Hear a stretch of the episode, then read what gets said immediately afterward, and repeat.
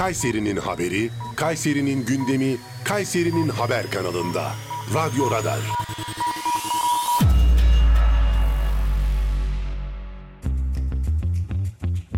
Günaydınlar ne güzel bir Kayseri sabah pırıl pırıl maşallah. Yol açık başlıyor. Efendim başlıyor denince başlarız. O şehrin ilk ve tek haber radyosu. Oo neler anlatacağız neler anlatacağız diye abartmayayım. Çok da bir şey anlatacağımız bir şey yok. Yani ekonomi gündem, e, işler güçler ve sabah sabah yol açık demekten hepiniz hoş geldiniz sefalar getirdiniz. Ben Mustafa Bayram. Bu dahası ekonominin çok düzgün olduğu bir hafta olsun. Yine yenilmedik yine kendimize geldik ve efendim gece bazen o kadar ağır geçer ki insana sabah kalkmakta zorlanırsınız. Niye zorlanırsınız? Üst üste zam yemişsinizdir. Bu Allah ne verdiyse konuşacağız efendim. Hepiniz hoş geldiniz, sefalar getirdiniz. 91.8 Radyo Radar'da Yol Açık programında ben Mustafa Bayram.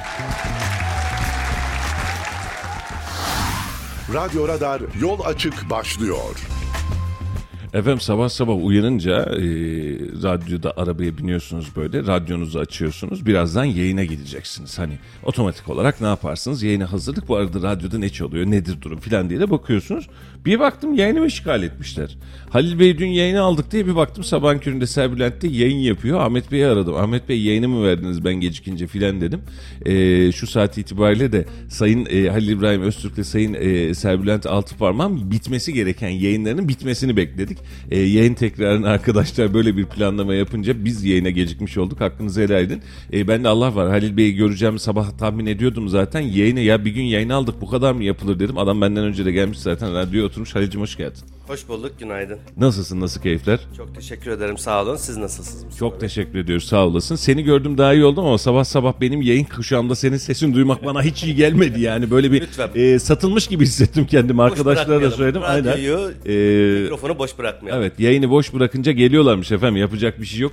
Ee, efendim günaydınlar hayırlı sabahlar 91.8 Radyo Radar'dasınız. Yol Açık programı bugün birazcık gecikmeli başladı. Yayın tekrarına takılmış olduk. Hakkınızı helal edin. Orada da çok güzel bir yayınımız vardı. Gündem ekonomi yayınımız vardı. Halil İbrahim Öztürk ee, sağ olsun ee, çok değerli kardeşim, arkadaşım, can dostum ve Serbülent Altıparmağan beraber sunduğu bir program vardı. Onun tekrarda denk gelmiş olunca biz de yayına gecikmeli olarak girdik. Onlara da saygı duyduk. Umarım sizin için de keyifli bir yayın olmuştur. Ama şimdi yol açık başlıyor. Saat 9'a kadar bu bir saatlik süreç içerisinde biz de memleketin meselelerini konuşacağız. Memleketin meselelerini anlatacağız. Biz her sabah olduğu gibi ufak bir para piyasasıyla başlayalım. Sonra oho gündemde neler yok ki hepsini beraber konuşmuş olacağız. An itibariyle e, bankalar arası piyasada dolar kuru 18.57 olurken euro 18.31 seviyesinde işlem görüyor. Euro dünden bugüne birazcık daha kendine geldi toparladı. Aradaki makası kapatmak için uğraş veriyor. E, ama dolarda da genel itibariyle pozisyon flat seviyede. E, altının ons fiyatı 1658 dolar. Brent petrol ise 92 dolar 21 sent olarak işlem görüyor. Brent petrolde artış beklerken şu dönem itibariyle onun da durağan hatta hafif düşer bir seyrini görme şansımız olmuş oldu. Peki piyasalarda durum nedir? Kapalı çarşıda durum nedir? 18.68 dolar, 18.42 ise euro fiyatı. Altına döndüğümüzde gram altın 1009 liradan şu an itibariyle işlem görüyor. Yeni çeyrek altın ise 1651 liradan işlem görmüş oluyor. Para piyasalarındaki durum bundan ibaret. Peki memleket gündeminde ne var? Memleket gündeminde halen e, madende kaybettiğimiz vatandaşlarımızın acısı var. Onların cenaze törenleri bir taraftan, onların hastanedekilerden gelecek sesler bir taraftan. E, bu bizi otomatik olarak zaten belli bir gündemden, belli bir yaz havasına doğru çekiyor. Türkiye genelinde de birçok etkinlik yaz sebebiyle e, ulusal deste ilan edilmedi. Ama e, oluşan tablo nedeniyle e, e, tabii orada cenazeniz varken 41 tane vatandaşınız, madenciniz burada şehit olmuşken e, siz de bu tarafta eğlence yapmakta zorlanıyorsunuz. Otomatik olarak kendilerini ileri bir tarihe atmış oldular. E, oradaki tablo bu. Halicim e, sende ne var Türkiye gündeminde? Senden de dinleyelim. Ee, Türkiye gündeminden önce dünya gündeminde dün IMF Başkanı'nın Giovanni'nin açıklaması vardı. Ee, Evet. Mustafa Bey şunu söyledi. Faiz artışlarının sonuçlarına göre faizler henüz bizi ısırmaya başlamadı diye e, zor bir açıklamaydı bu. Daha bir açar mıyız Ee, açıklamayı? Şöyle e, faiz artışlarıyla birlikte yatırımcıların yönü, fon şirketlerinin yönü e, faizlere doğru kaymaya başladı. Kaymaya başlayınca bu sefer yatırımlar düşmeye başladı. Yatırımların düşmesiyle birlikte işsizlik oranları e, daha da yukarı artmaya başladı ve re- resesyonlar ortaya çıkmaya başladı. Hem Euro bölgesinde yani Avrupa bölgesinde hem Amerika bölgesinde. Çünkü bunlar dünyanın belki %70 %80'ine hitap eden e, cirosal anlamda hitap eden bölgeleri. E, bu sefer de resesyon. Resesyon ne demek? Durgunluk demek. Yani yatırımların azalması, üretimin azalması. İşin kötü tarafı şu, e, hem faizler artıyor, hem işsizlik artıyor, hem de enflasyonu hala dizginleyemediler. Ha, bu kadar faiz artışı olmasaydı enflasyon ne olurdu? Belki e, Avrupa ya da e, Avrupa zaten yüzde onları geçti ama Amerika belki on üç, yüzde on beşleri görecektik. E, sekiz, sekiz buçuk seviyelerinde kaldı ve artmaya da devam ediyor. E, söylediği şey buydu. E, kış sezonuna giriyoruz. Hem Avrupa bölgesinde enerjiden dolayı üretimler e, durma noktasına gelecek neredeyse. E, hatta dün hastane e, bir sağlık bakanıydı ya da bürokrat yanlış hatırlamıyorsam Almanya'da bazı Sağlık Bakanıydı. Almanya Sağlık e, Bakanıydı. risklerinin olduğunu söylüyor. Aynen öyle. Hatta hemen orada araya bir gireyim. Ee, Scholz, Almanya Başbakanı Olaf Scholz, bakan, e, bakanları ülkenin kalan 3 nükleer santralinin Nisan ortasına kadar çalışır durumda tutmaları talimatı vermiş. Karar Ukrayna'daki savaş nedeniyle Rusya'dan gelen yakıt tedarikinin kesintilerinden dolayı ülkede olası enerji krizini önlemek amacıyla alınmış. Bakan Scholz ofisi karar Bakanlar Kurulu'na mektupla duyurmuş. Mektupta bakanlarla e, bakanlara ülkenin kalan 3 nükleer santralini Nisan ortasına kadar çalışır durumda tutmaya hazırlanmaları talimatı verilmiş. E, şu an itibariyle Avrupa Birliği yenilenebilir enerji, temiz enerji, doğal enerji vesaire derken yeniden nükleer enerjiye de dönüyor. E, bunu hep söylüyorum. Biz tamam kışı o Avrupa kadar sıkıntılı yaşamayacağız ama adamların elinde bir nükleer enerji silahı var. Biz de henüz yapılmasına izin dahi veremediğimiz aslında verdik de Akkuyu'yla. E, hala bir taraftan itiraz ettiğimiz hatta en son CHP liderinin zannedersem Amerika'da itiraz etti. İşte nükleer enerji biz Akkuyu istemiyoruz dediği e, bir süreç yaşıyoruz ama adamlar gördüğünüz üzere nükleer enerjinin önemini burada da keşfetmiş oluyoruz. Adamlar tamam daha ucuz enerji ve daha temiz enerji diye doğalgazı tercih etmişler ama bu yıl ortaya çıkan doğalgaz krizi sonrasında diyor ki çalıştırın kardeşim santrali duruyor zaten orada. Biz en azından buranın enerjisini kullanalım diyor. Eldeki enerji çeşitliliğinin ve özellikle nükleer enerjinin bu tür zamanlarda niye neden bu kadar önemli olduğunu da bence önemli bir ayrıntısı Halil'ciğim. E, Fransa'da 47 tane nükleer santral var. Mustafa Bey ve e, yıllık elektrik ihtiyacının yüzde 75'ini yanlış aklımda kalmadıysa yüzde 75'ini nükleer santrallerden sağlıyor. Evet. Şimdi keza e, Almanya'da var, e, diğer ülkelerde var, Çin'de var, Hindistan'da var, Amerika'da var. Her yerde nükleer enerji santralleri var. E, bazıları artık ya da ömürlerini tamamlıyor. Bunların bazıları 30 yıllık, 40 yıllık, 50 yıllık santraller. Yavaş yavaş kapatma kararları veriyorlardı ama Söylediğiniz gibi artık enerji kriziyle birlikte onlar da çalıştırma kararı aldılar. Putin'in de yine bir açıklaması vardı. Ee, dedi ki bundan sonra Avrupa'nın muhatabı ben değil enerji konusunda, doğalgaz konusunda daha doğrusu. Muhatabı ben değil Türkiye olacak. Türkiye ile anlaşacaklar. Türkiye'den satın alma yapacaklar dedi. Biliyorsunuz Astana'da görüşmelerde Cumhurbaşkanımıza e, dünyanın en büyük santralini ya da deposunu ya da dağıtım şirketini kuracaklarını söyledi ve yaklaşık yıllık rakamda 64 milyar metreküp gibi bir rakam rakamdan bahsediliyor ki Türkiye'nin e, hani bulduk dediğimiz doğalgaz rezerv bulduk dediğimiz rakamın eş değeri neredeyse. Evet. Bunu sadece yıllık olarak bizim Yıllık üzerimizden olarak geçiyor. bizim üzerimizden Şimdi geçiyor. oradaki tablo e, bence Türkiye için gayet pozitif. Halil. Bu konuda seninle hemfikirim ama Rusya da burada akıllılık yapıyor. E, nasıl bir akıllılık yapıyor? Bu savaş ve bu kriz gittikçe ilerleyecek. E, ve e, savaşın hani biz Allah var bu sene itibariyle bitme ihtimali var mı? Ukrayna Rusya bir barış görüşmesi olur mu vesaire olur mu diye bir heveslenme durumumuz vardı. An itibariyle görüyoruz ki bırakın heveslenmeyi savaşın kokusunu uzun bir dönem daha barutun kokusunu uzun bir dönem daha Ukrayna'nın üzerinde yaşayacağız gibi. Çünkü ne Avrupa Birliği ne Amerika doğrudan müdahale edemiyor. Dolaylı müdahaleler söz konusu bütçelerle ayakta tutmaya çalışıyorlar. Hal böyle olunca savaş da uzun sürecek. Putin burada çok ciddi bir akıllılık yapıyor. Pazarı Türkiye pazarına kaydırıyor. Şu an yanındaki ve yakınındaki Avrupa kanalına doğru açılan en müttefik ülkesi Türkiye. E, bu pazarı buraya kaçırarak e, ben doğalgaz satışına da devam edeyim. Benden almayın Türkiye'den alın bu kıvama doğru bence getiriyor. Putin için de Türkiye için de akıllıca bir te- e, tercih. Ama dünya bunu böyle görecek mi? Bence önemli olan nokta bu.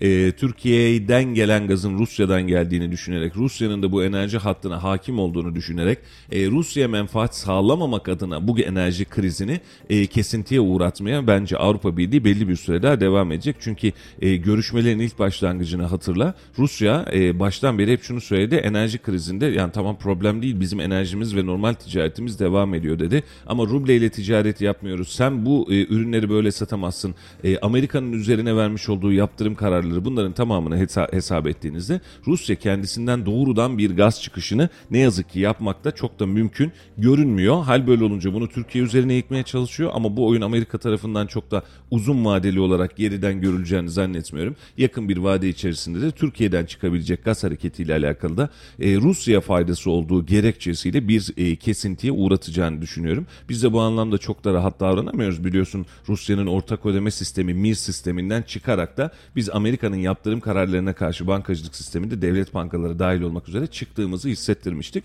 Evet burada ütopik ve güzel bir proje var. Tutması Türkiye'nin çok işine gelir. Bence de önemli bir proje olmuş olur. Ama Amerika'nın buna böyle elini kolunu sallaya sallaya izin vereceğini zannetmiyorum açıkçası. Yani Amerika burada dur kardeşim ne yapıyorsun sen? Sen iyi Rus gazını Türkiye'den vereceksin. Sağ cebimden çıkacaksın. Sol cebine koyacaksın. Ben ne anladım bu işten diyecek. E, ve bu sistemi kitlemek için de mücadelesine bence devam edecek. Buradan da çok fazla heveslenmiyorum işin açıkçası Halicim. Şimdi Almanya'da 2000'lerin başına kadar yaklaşık 25 tane nükleer enerji santralinin 17 tanesi de aktifti. Ve yaklaşık yıllık enerji ihtiyacının %25'ini yani ele- enerji derken elektrik ihtiyacının %25'ini santrallerden sağlıyorlardı. Biliyorsunuz Japonya'daki büyük deprem ve Fukushima ya da Fushiyakama tam telaffuzunu belki yapamadım ama e, nükleer santralindeki sızıntı deprem nedeniyle tsunami ve e, oradaki nükleer santraldeki sızıntı nedeniyle Avrupa'da e, hem Merkel dönemi bu Almanya'da. Da artık bunları kapatma ya da pasife çekme gibi bir politika izlenmişti ve doğal gaza dönüş aslında Japonya'daki deprem sonucunda olmaya başlamıştı. Nükleer enerji santraldeki hasar ve sızıntılardan dolayı. E, yenilebilir enerji, güneş enerji sistemleri ya da doğalgaz sistemlerine dönüşmeye başlarken şimdi artık tekrar kapatılan santraller açılıyor. Mesela Amerika'da nükleer enerji santrali 96 tane. Bir de yalnız cümleye başlarken şey diye başlıyor. Biliyorsunuz diyor. Ben nereden bileyim? Oradan internetten bakıyor, verilerini alıyor. Ondan sonra biliyorsunuz diyor. Nereden bileyim Halicim? Çin'de ben? 50 tane Ben var Türkiye'de valla e, nükleer enerji konusunda ben yıllardır aynı hadiseyi söylerim. E, güvenli ortam sağlandıktan sonra nükleer enerji kullanılabilir temiz enerjidir. Ama siz bunun işletmesini doğru yapmazsanız hep burada e, biliyorsun Çernobil e, örnek gösterilir. Çernobil'de yaşanan facia örnek gösterilir. Çernobil ile alakalı yapılan bir dizi ve bir film var. Bunun tarihçesini anlatan e, seyretmenizi tavsiye ederim. Netflix'te vardı. E, buradaki Çernobil'in aslında hangi sebeplerle ne hale geldiğini bir kez daha görmek, o Rus ideolojisinin e, ne sebeplere e, ortaya çıkarttığını görmek lazım. Ama dünya bunu kullanırken, bu enerji çeşidini kullanırken ve güvenli kullandığınızda doğaya minimum zarar veren, e, hatta zarar vermeyen bir enerji çeşidiyken biz ne hikmetse yıllara sahip istemezük istemezük diye diye devam ettik. Bunu çok uzun zamandır yapıyoruz. Yani bu yeni bir son 10 yılın 20 yılın meselesi değil. Belki de son 30-40 yıldır konuştuğumuz hadise sürekli böyle. Bizim nükleer enerjiye sahip olmamız lazım. En azından enerji çeşitliliği olarak sahip olmamız lazım. Dahasını söyleyeyim. Mesela şu an itibariyle Türkiye'yi gaz üstü yapacağız kıvamı var ya. İster gaz üstü yap, ister petrol üstü yap. Bak ne yaparsan yap. Senin Karadeniz'de, Akdeniz'de çıkan gazın sana yetmediği sürece işin enerji hengamesini sadece doğal gaz üzerinden götürmeye çalışmak e, Türkiye için en büyük yanılsamalardan bir tanesi olur. Fırsat var, fırsatı kullan. Al, saat ticaretini yap, temizken enerjini kullan. Hatta bu enerjiyi bu kadar ucuza kullanırken bu ucuza kullandığın enerji modelinden kar ettiğin, elde ettiğin karla farklı enerji modellerini mutlaka ortaya sunman lazım. Nasıl ki bugün Rusya Avrupa Birliği ülkelerini bak sana gazı vermiyorum kara kışta kalacaksın diyerek onları tedbirlere ve diz çökmeye zorluyor. Yarın bir gün bu senin de başına gelebilir ve yarın bir gün e, birileri sana gaz vermiyorum hadi bakalım bu kış ne yapacaksan yap dersin. Ha memleket olarak bu resti biz genelde şöyle görmeyiz. Biri bize parmak salladığı zaman bütün oluyoruz biz. Hötlen deriz biz e, odun yakarız, kömür yakarız, tezek yakarız yine sana mal etmeyiz. Yani biz ayakta dururuz deriz. E, ama bunu normal bir geçişken süreçte yapacak olursa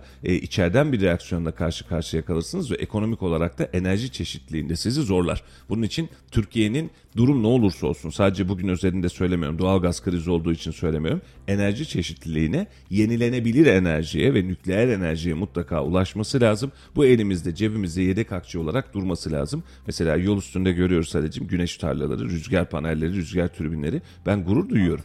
Lazım. Ben gurur duyuyorum. Yani daha fazlası olsun. Niye? Aynı enerjiyi yurt dışından para verip almak yerine kendi içimde kendi topraklarımda üretiyorum. Ha bunun içinden Halil zengin oluyormuş ya. Bırakın da Halil de zengin olsun. O yatırımı yapmış. Ne yapayım?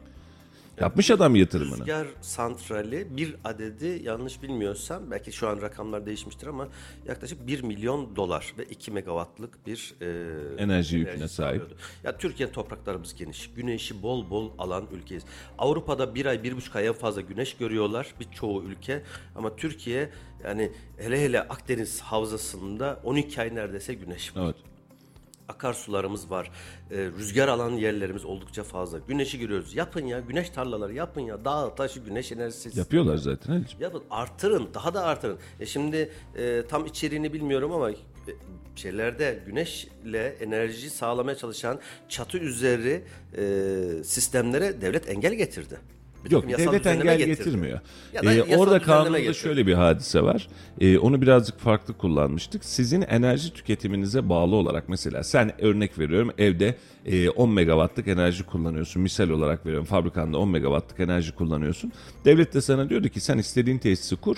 Sen kullanacağını kullanırsın ben senin faturandan düşerim kalanını da bana sat diyordu. Son düzenlemeyle yanlış hatırlamıyorsam 2019 ve sonrası başvurulardı. Tam kanuna e, haiz değilim. E, bu başvurularda şunu değiştirdi. Dedi ki ya bunu abarttık biz. Sen e, 1 megawatt ihtiyacın var e, ama sen tutuyorsun 100 megawattlık tesis kuruyorsun. Kalan 99 megawattı bana satmaya. Yani sen kendi enerjin için değil bana satmak için kullanıyorsun dedi. Hal böyle olunca 2019 takviminden sonra dedi ki senin ihtiyacın ne kadar 10 megawatt. 10 megawattı üret ben 10 megawattını hesabından düşeyim. Fazla olan enerjini belli bir fona aktaracağım ve ben sana bunun ödemesini yapmayacağım dedi. Aslında çıkan tablo buydu. Zorlaştırmak değildi. Sadece senin bu işten fazla kar etmeni ya da kar etmeni engelleyen bir e, aksiyondu. E, bu sanayici tarafından da ilk kez mesela sanayi odası tarafından, ticaret odası tarafından ve beraberinde OSB Bölge Müdürlüğü tarafından ilk kez hükümetin yapmış olduğu bir uygulamaya karşı hayır istemezük diye bir yanıt geldi. E, bunun da sebebi şuydu e, birazcık ete dokundu. Çünkü insanlar buna göre bir yatırım planı yaptı, buna göre kredilendirme yaptı. Projesi çıktı ama henüz başlamamıştı gibi durumlar söz konusuydu. Bundan dolayı bir sıkıntı yaşandı. Son durum, e, son gelişmeler nedir bilmiyorum ama senin kendine yetebilecek enerjiyi yapman ve kendine yetebilecek enerjiyi e, kullanabilmenle alakalı bir prosedür problemi yok. Fazla enerjiyi devlete satmanla alakalı bir sorun var. Hani güneş tarlasından bahsetmiyoruz. Bu fabrika üstü vesaire panellerden. Tamam benim 1 megawattlık kullanımım var. Ben 100 megawattlık 50 megawattlık tesis kullanıyorum. Ben buradan da kar edeceğim. Devlet burada dedi ki dur sen kendine yetecek kadarını yap. Kalanını kar etmek kısmından özellikle yeni projelerde vazgeç. Fazlan olacaksa fazlanı devlet e, ne yeşil bilmem bir şey fon diye böyle bir fon oluşturdular. Enerji fonu gibi bir fon oluşturdular. Buraya aktarılacak dedi. Doğa koruma için aktarılacak dedi. Böyle bir pozisyon çıktı. Doğru muydu? E, Valla fırsatını bulmuşken insanlar satabilir ama şunu da yapmak lazım. E, Halil devlet bu anlamda daha esnek bir piyasa oluşturabilir. E, güneş enerji sistemlerine mesela ben senden 10 yıl boyunca 20 bul- yıl boyunca şu şu şu fiyatlardan şu garantilerle bunu alıyorum demek yerine bir borsa oluşturabilir. E, üretim arttıkça buradaki fiyatlar düşebilir. ihtiyaca göre fiyatlar düşebilir ya da artabilir. Ha sanayici de diyecek ki ben bu yatırımı yaptım tamam 2 yılda 3 yılda e, amorti edecekti ama tamam 4 yılda 5 yılda amorti etsin. Parasını sonra kazansın denilebilir. Yani devleti de bu anlamda e, çok fazla e, maldan anlamayan keriz kısmına koymamak lazım belki de. Yani özel sektörün burada önünü kapattı diye düşünüyorum ben. Ee, ne sakıncası var? Özel sektör yatırımını yapmış, parayı devlet harcamıyor. Hazır sana santralleri kurmuş bir anlamda. Güneş sistemlerini kurmuş, yatırımını yapmış. Hem kendi ihtiyacını karşılıyor hem de sana da satıyor. Ha dersin ki ya bunun e, kilovatını 10 liradan değil de ben 8 liradan alırım kardeş işine geliyorsa diyebilirdi ama Evet. tamamen yasaklaması ya da bunu belli prosedürlere bağlaması bana açıkçası çok doğru gelmedi. Valla sanayici de çok sevmedi bu iş diyorum ya. Hükümetin tüm icraatlarına sessiz kalan sanayici güneş enerji sisteminde ilk kez e, ağzını açtı ve yok istemezük dedi. Bakalım sonucu ne olacak? Efendim ekonomik düzenlemeleri içeren torba yasa teklifi komisyondan geçti. Ekonomiye ilişkin düzenlemeler içeren gelir vergisi kanunu ile bazı kanun ve kanun hükmünde kararnamelerde değişiklik yapılmasına dair kanun teklifi Türkiye Büyük Millet Meclisi Plan ve Bütçe Komisyonu'nda kabul edildi. Komisyondan geçen 52 maddelik torba yasa teklife göre öğrenim kredisi borcunun faizsiz ödenmesine ve kur korumalı mevduat uygulamasının 31 Aralık 2023'e kadar uzatılmasına karar verildi. Yani bu yıl sonu değil önümüzdeki yıl sonuna kadar uzatıldı kur korumalı mevduat uygulaması. Ayrıca BDDK'ya bir banka ve ya da banka grubu için faaliyet konuları bazında sınırlama veya kısıtlama getirmek suretiyle faaliyet izni verme yetkisi verildi. Bu kısım önemli. Ee, BDDK Bankacılık Denetleme Kurulu'na bir banka ya da banka grubu için faaliyet konuları bazında sınırlama, kısıtlama getirmek suretiyle faaliyet izni verme yetkisi e, getirilmiş. E, öğrenim kredisi borcu vardı. Uzun zaman önce aslında bunun müjdesini almıştık torba yasayla. Bu geçmiş oldu. E, yersiz yapılan muhtaç ve evde bakım yardım ödemeleri geri alınmayacak e, diye bir e, seçenek var. 65 yaşını doldurmuş e, insanlara karşı e, uygun olmayan sağlık kurulu raporu kullanımı nedeniyle yapılan ödemeler hariç bu kanun kapsamındaki bu kişiler bu maddenin yürürlüğe girdiği tarihe kadar yersiz ödenen ve geri alınması gereken aylıklar ile bundan doğan ceza ve faizler silinecekmiş. E, bunu niye yaptık? Bunu da aradan fer- belki de çıkartmak, e, görmek zor. E, bu arada hepimizin bildiği basın kanunu ya da sansür kanunu olarak denilen kanunda e, bu gece itibariyle resmi gazetede yayınlandı. E, resmi gazetede yürürlüğe giren kanunla artık internet siteleri daha önce hüviyetsiz olarak kalıyorlardı. Yani bir internet siteniz var, habercilik faaliyeti yapıyorsunuz. Bunun içerisinde Habertürk'ü de geçerliydi, Sabah'ı da geçerliydi, Hürriyet'i de geçerliydi. Bu her biri için geçerliydi. Bunu basın statüsüne almıyordu devlet. E, basın olarak da görmüyordu. Çünkü kanuni altyapı buna müsait değildi. Artık bu kuruluşlar ve bunların çalışanları basın sigortalı olabilecekler ve internet haberciliğini artık normal bir gazete haberciliğiyle e, hemen hemen eşdeğer statüde tutabileceğiz. Tabi burada sansür yasası dediğimiz 19. madde vardı meşhur Halicim. E, bunun üzerinde çok konuşulmuştu. CHP itiraz etti, diğer partiler itiraz etti. Avrupa İnsan Hakları Mahkemesi e, bununla alakalı e, mahkeme değil çok özür diliyorum. Komisyon Avrupa Komisyonu bununla alakalı açıklamalar yaptı. Bu kanundaki muğlaklıkla da beraberinde geçti. E, burada e, dezenformasyon yasası diye anlandı, e, adlandırabileceğimiz siz bir haberi yaydığınızda bunun doğruluğunun olmaması ihtimali, devlet güvenliğini e, tehlikeye atması, infial ulaştırması ihtimaline karşı bir yıldan 3 yıla kadar hapis cezası ile karşı karşıya kalabileceksin.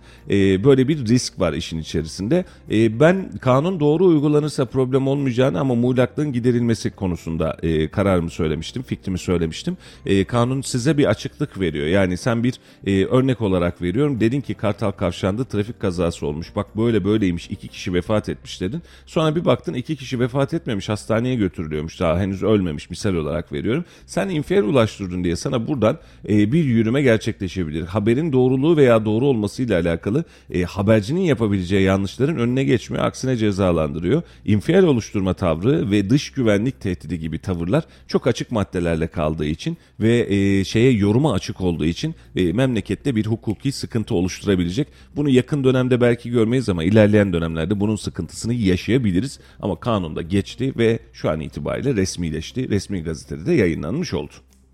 Açıkçası ben destekliyorum. Şimdi e, her kanunu destekliyorum.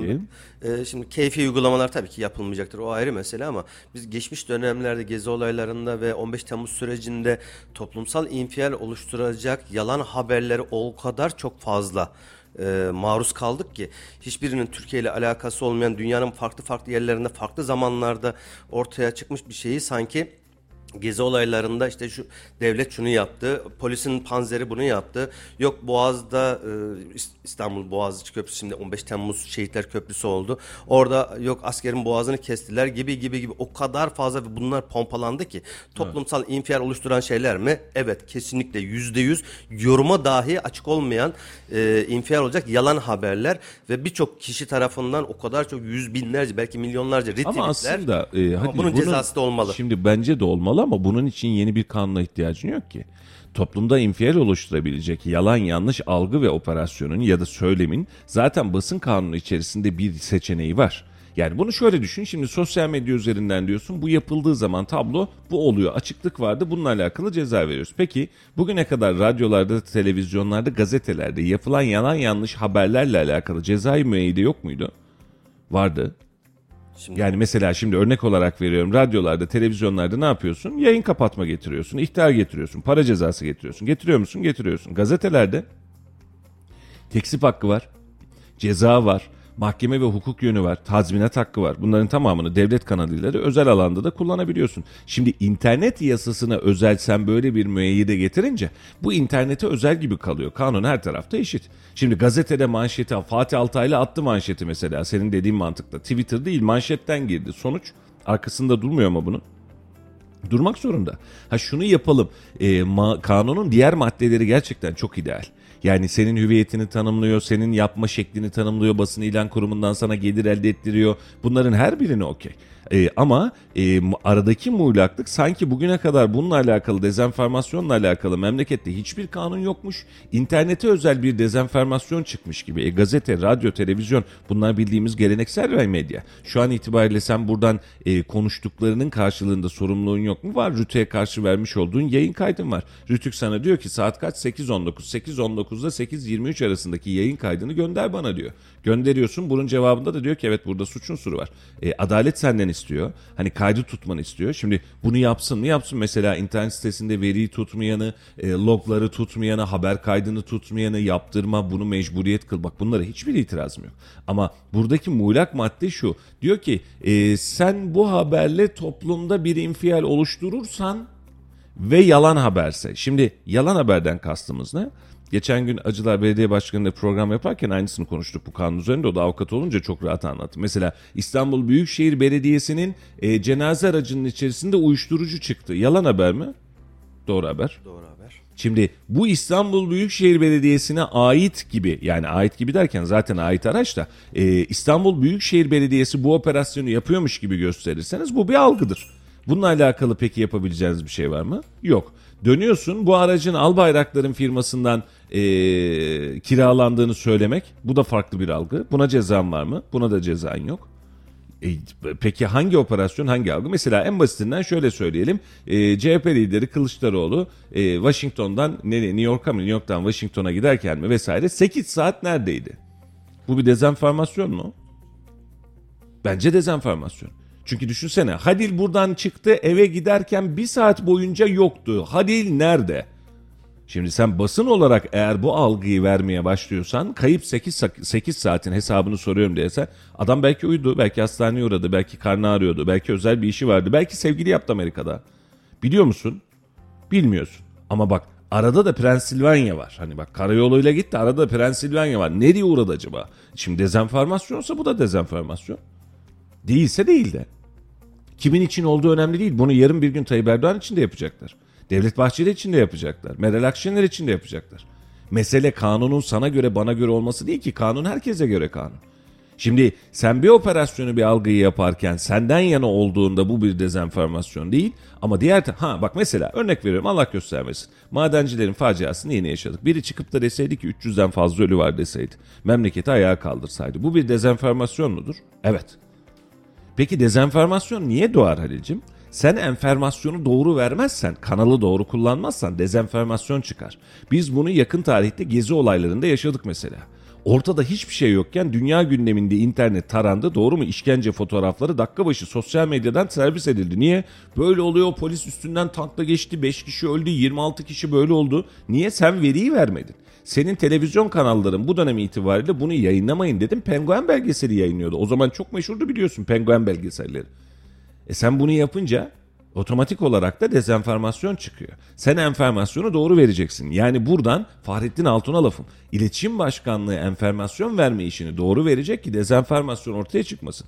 Bir adım daha öteye geçerek söylüyorum. Bizler sosyal mecralarız ve resmi legal e, sosyal mecralarız. Şimdi dön dezenformasyonla alakalı mesela Emniyet Müdürlüğü'ndeki arkadaşlarımız bunu geçmiş dönemde çok daha fazla yapıyordu. Mesela örnek veriyorum diyor ki e, radar cezaları 5 katına çıktı diye bir e, metin çıkıyor. Vatandaş da çok seviyor WhatsApp'tan paylaşıyor.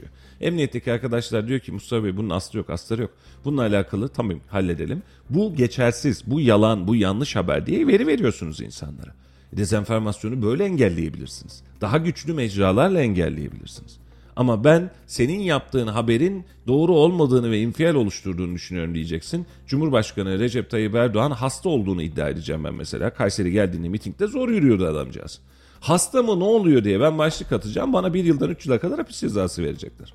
Niye? Ya bu benim görgüm adam zor yürüyordu. Bunu söylediğin anda senden kötüsü yok. Kılıçdaroğlu'na yapılan e, New York'tan Washington'a geçerken ya da Washington'dan New York'a geçerken 8 saat yoktu algısını. Ben haberleştirmiş oldum. Misal. Sıkıntı yok. Tayyip Bey aynısını yaptı. Ben haberleştirmiş oldum. Dezerformasyon yasasına tabi ederler mi beni? Eder. Etmeyeceğinin garantisi var mı? Kanun açık. Etmeyeceğinin garantisi yok ama burada hem fikir değilim e, Mustafa Bey sizinle. Şimdi 8 saat Bakışından yoktu, tahmin ettim zaten. Yoktu demek e, 8 saat ya da neredeydi ya da ne yaptı demek dezenformasyon değildir. Algı değildir. Algıdır. Ama dersen ki e, New York'tan Washington'a geçerken ya da tam tersi geçerken Pensilvanya'ya uğradı. Orada 4 saat kaldı dersen bu yalan haberdir. 8 saat neredeydi demek yalan haber değildir.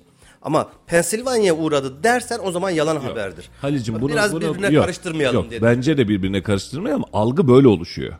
Algı ucu boş bırakırsın ve yoruma muğlak halde getirtirsin. Hatta topu da soteye getirtirsin o algı getirir. Şimdi Halil buradan çıktı. Saat kaçtı? 7 idi. Kaçta evde olması lazım? Halil'in yol mesafesi itibariyle 7.30'da evde olması lazım. Halil Bey'in işini arıyorsun. Normalde 7'de çıktı ama bilmiyorum nereye uğradıysa yolunun üzerinde bir de şuradan geçmiş. Ama bilmiyorum diyorsun. Bak ama bilmiyorum. Yolun arasında da Pennsylvania var. Yolun arasında da çok özür diliyorum Ali'cim senin tarzın değil ama yolun arasında da pavyon varmış. Aa gelmedi mi acaba niye gelmedi diyorsun. Kayseri'de sonra pavyon diyorsun mu var? ki ya sonra ya misal olarak veriyorum. Sonra da diyorsun ki efendim bu iş niye böyle oldu? E peki algıyı açık hale getiren sensin. Ve bak açık açık soruyorsun. Şok şok. Ne oldu acaba? Bir şey söylemene gerek yok. Vatandaş dolduruyor oradaki üç noktayı kardeşim. Ve sen bunun algısını yaparken de kenara çekilip efendim biz yanlış bir haber yapmadık, dezenformasyon yapmadık. Biz aslında bu anlamda çok masumuz. Külahımı anlat sen onu. Şimdi aynısını bak yeniden söylüyorum sana. Aynısını Recep Tayyip Erdoğan için yapılmış olsaydı Pennsylvania ida, i- i- i- iması çıksaydı, yolsuzluk iması çıksaydı, bilmem bir şey iması çıksaydı bununla alakalı dezenformasyon yasası harekete geçer miydik? Geçmemesi için bir sebebin yok.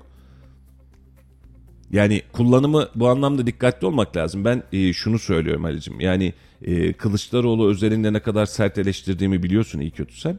E, ama bence kanun ve adalet hiç kimsenin tarafı olduğu siyasi taraf önemli olmaksızın herkes adil olmalı. Ve bu adiliyeti sağlamak için de kanun metinleri net olmalı. Benim işime geldi, senin işine geldi diyemezsin.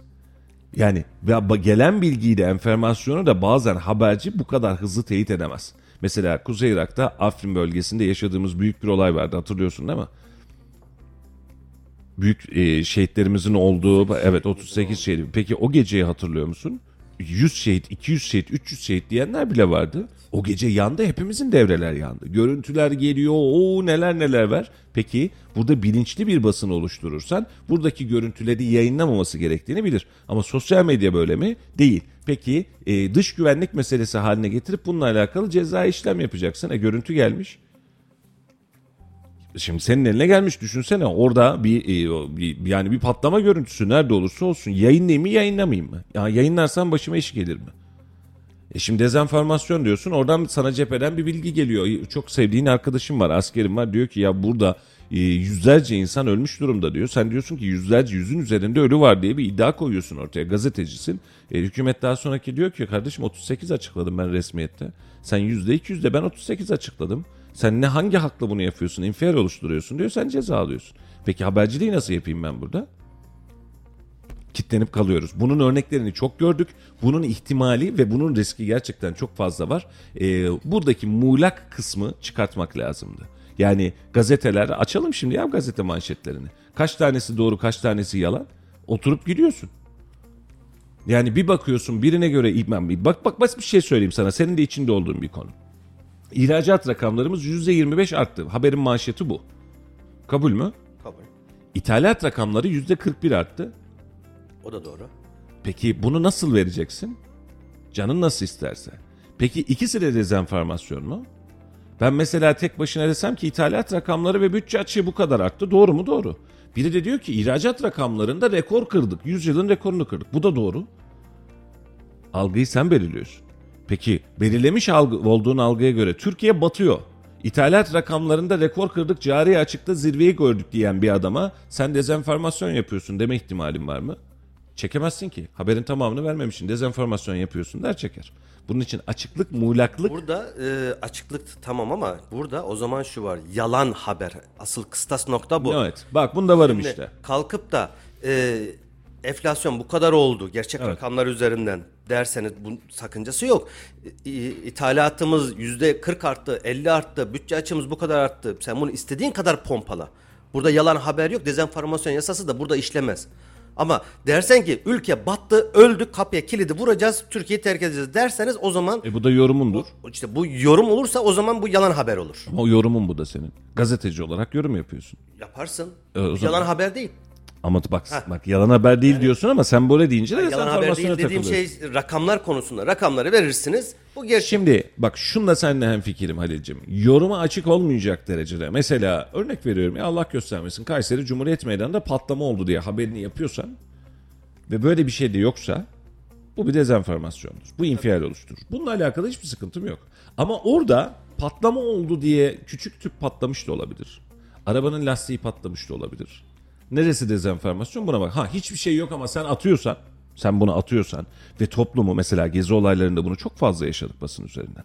Ee, daha sonraki mesela 15 Temmuz'da da bunu çok fazla yaşadık. Yani Kaz Dağları'nda da bunu çok fazla yaşadık. İzmir'de de bunu yaşadık. Çok fazla yerde yaşadık. Mesela seçim sonuçları. E, bir çıkıyorsun işler içerisinden o trafolar kapandı şu oldu bu oldu başka bir algıya doğru gidiyorsun. Yalansa haber sonuna kadar arkasındayım. Yani bilerek kasten yapılmış bir yalan haberse sonuna kadar arkasındayım. Kanun da zaten bu. Ama Benim anladığım bu. Yalan haberle ber- birlikte bilinçli bir şekilde toplumu belli bir yöne e, düşünmeye, meyletmeye yönelik haberler diyor. Bu yasa kapsamına Ne girer kadar diyor. güzel söyledin. Ne diyor? yalan Bak, haber. Bak, biraz önce ne söyledin sen yorumlarken? Meyletmek. Toplumu bilinçli bir şekilde bir tarafa meyletmek. Pre- araya Pennsylvania'yı koyup 8 saat neredeydi deyince de aynı meyletmeye girer bu. Pensilvanya değil, Pensilvanya. O da olur fark etmez ya o da bizden. Efendim yeni kanunda sicil affı geliyor. Karşılıksız çıkan çeki protesto edilmiş senet kredi kartı ve diğer kredi borçlarını zamanında ödeyemedikleri için Türkiye Bankalar Birliği risk merkezine bildirilen kişilerin kendi müşterileri, kredi müşterilerinin borçların ödenmesinin e, ödenmesi e, geciken kısmını 1 Haziran 2023'e kadar ödemesi veya yeniden yapılandırması halinde geçmiş döneme ödeme performanslarına ilişkin olumsuz kayıtlar dikkate alınmayacakmış efendim. Bu da sicil affı olarak e, ortaya çıktı. Bu da ne anlamda ortaya çıkmış oldu? Vatandaşın, esnafın bu anlamda ciddi problemi var.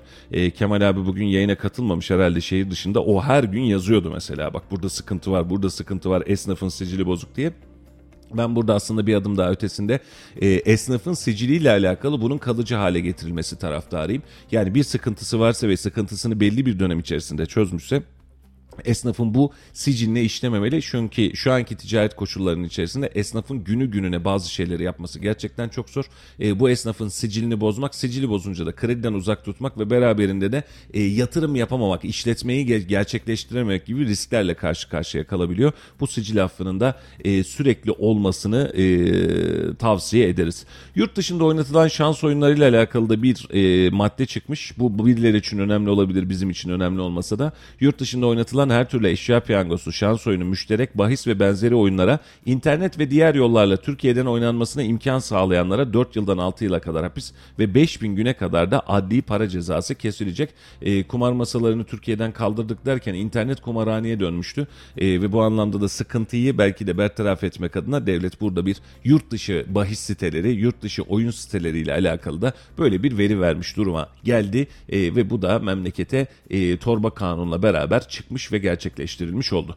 Sevgili dostlar saatimiz 8.30 oldu. Devam ediyoruz. Dünkü yerel gündeme doğru yavaştan döneceğim. Var mı Halil'cim ulusal gündemden ekleyeceğim? Kutsal yok ama e, kısa bir trafik durumu verebiliriz. Tabii ki, sanki. buyurun. E, yine Talas'tan başlayalım. Hem Talas giriş e, yurtlar bölgesinden başlayan bir trafik yoğunluğu var. Üniversite hem eski rektörlük hem e, ana bina girişinde yine yoğunluk devam ediyor. Kartal Kavşağı her zamanki gibi e, yine yoğun sevgili dinleyicilerimiz. Sivas Caddesi'nde ara ara yoğunluklar var. Özellikle e, tramvayın geçiş noktalarındaki istasyonlardaki trafik ışıklarında bir yoğunluk görüyorum.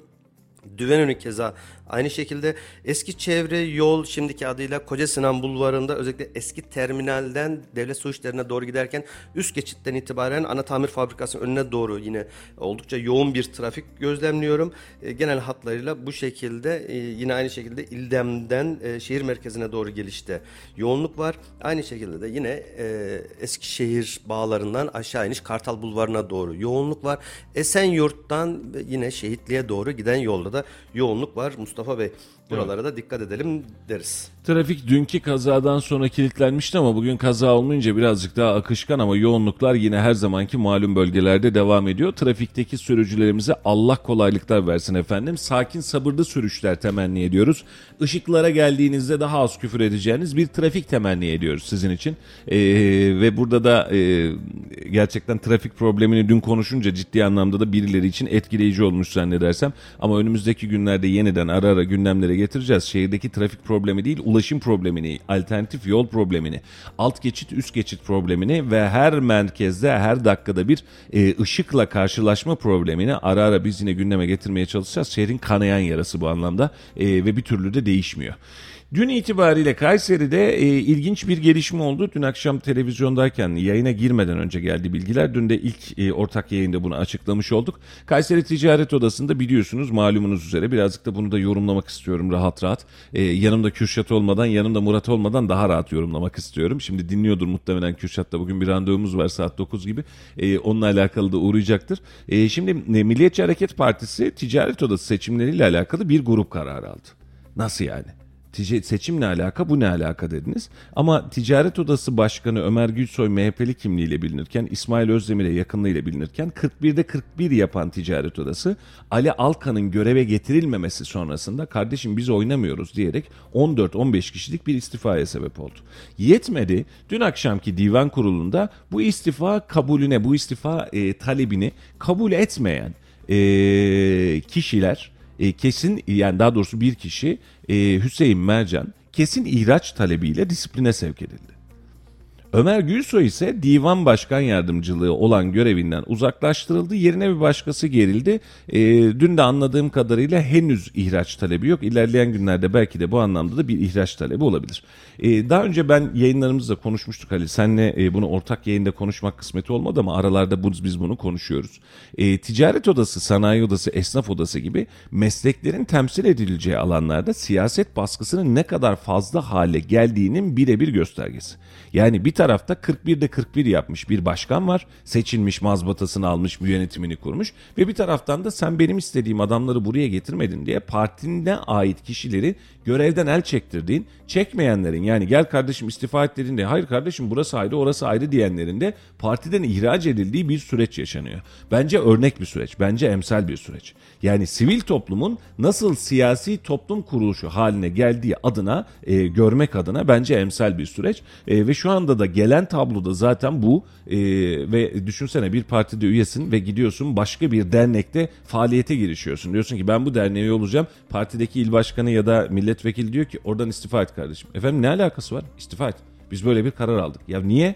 Yani burası illegal bir örgüt değil. Bura e, atıyorum bir terör örgütü yapılanması değil. Bura başka bir yer değil. Burası bir meslek birliği. Meslek birliğinin içerisinden ben mesleği mi bırakayım ben bu saatten sonra? Seçilmişim, gelmişim, üye olmuşum, aday olmuşum, kazanmışım.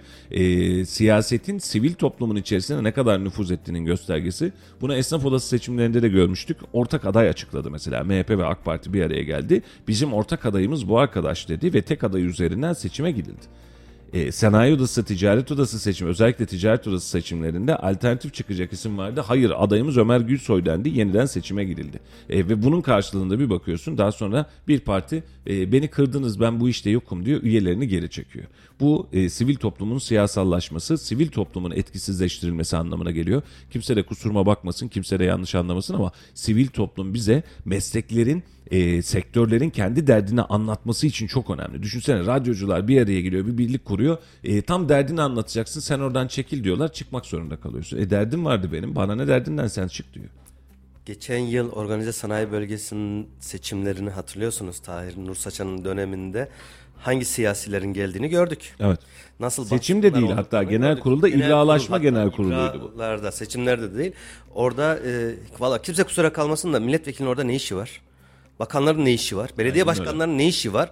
Ee, muhalif partilerin ne işi var? Orada bir organize sanayi bölgesi. Muhalif partiler de yok zaten işin içinde. Yani- Sadece iktidar paydaşları bu anlamda. MHP ve AK Parti bu anlamda kapışıyor. Ticaretin döndüğü bir yer OSB Kayseri birinci organize sanayi bölgesi Bi- rakam bilmiyorum ama binin üzerinde fabrikanın olduğu on binlerce yüz binlerce insanın çalıştığı bir yerde partilerin ne işi var? Olmamalı. Ya işte Şahsi bunlar görüşüm. olunca ne oluyor Halil? Basit bir şey söyleyeceğim. Mesela çok güzel bir yere değindin. OSB'de Tahir Nur Saçan seçildi mi, seçilecek mi, ibra edildi mi, ibra edilmeyecek, edilecek mi derken siyaset işin içerisine girdi. Şu an Dubai projesiyle alakalı 10 milyon doların üzerinde OSB'nin zararı var. Net rakamı söylerim de ayıp olur. Bak 10 milyon doların üzerinde OSB'nin Dubai projesiyle alakalı zararı var. Bu zararın karşılığında sanayici ne yapmak zorunda kaldı biliyor musun? O salona geldi, ibra edenler etmeyenler ibra ettik biz bunu kabul ediyoruz dedi. Yani sen bir yeri 10 milyon dolar zararı uğratıyorsun. OSB gibi bir alanda binlerce sanayicinin, işçinin, iş adamının, arsa sahibinin kim dersen de bunların hakkıyla gidiyorsun Dubai'de bir fantazi gerçekleştiriyorsun. Bu fantazinin sonrasında bununla alakalı hukuki zeminde sana hiç kimse bir şey yansıtmıyor. Nasıl olacak bu iş? Şimdi siyaset niye karışıyor'nun cevabı aslında siyaset siyaset olduğu için karışmıyor. Rakamların büyüklüğü siyaseti tahrik ediyor bence. Çünkü siyasilerin de böyle bir havası var, böyle bir tahriki var. Ve bakıyorsun şimdi OSB'de başkan değişti. Mehmet Bey'e yolu açık olsun, hayırlı olsun. Hatta dün de e, SMA'lı çocuklarla alakalı ziyaret ettik. Sağ olsun kendisi de bizi ağırladı. Oturduk çok da hoş sohbet bir insan. Ama şu an itibariyle ben OSB yönetimine baktığım zaman borcu ödemeye çalışan, e, var olan fiziki durumu ve e, finans durumunu çözmeye çalışan bir OSB yapılanması var hala.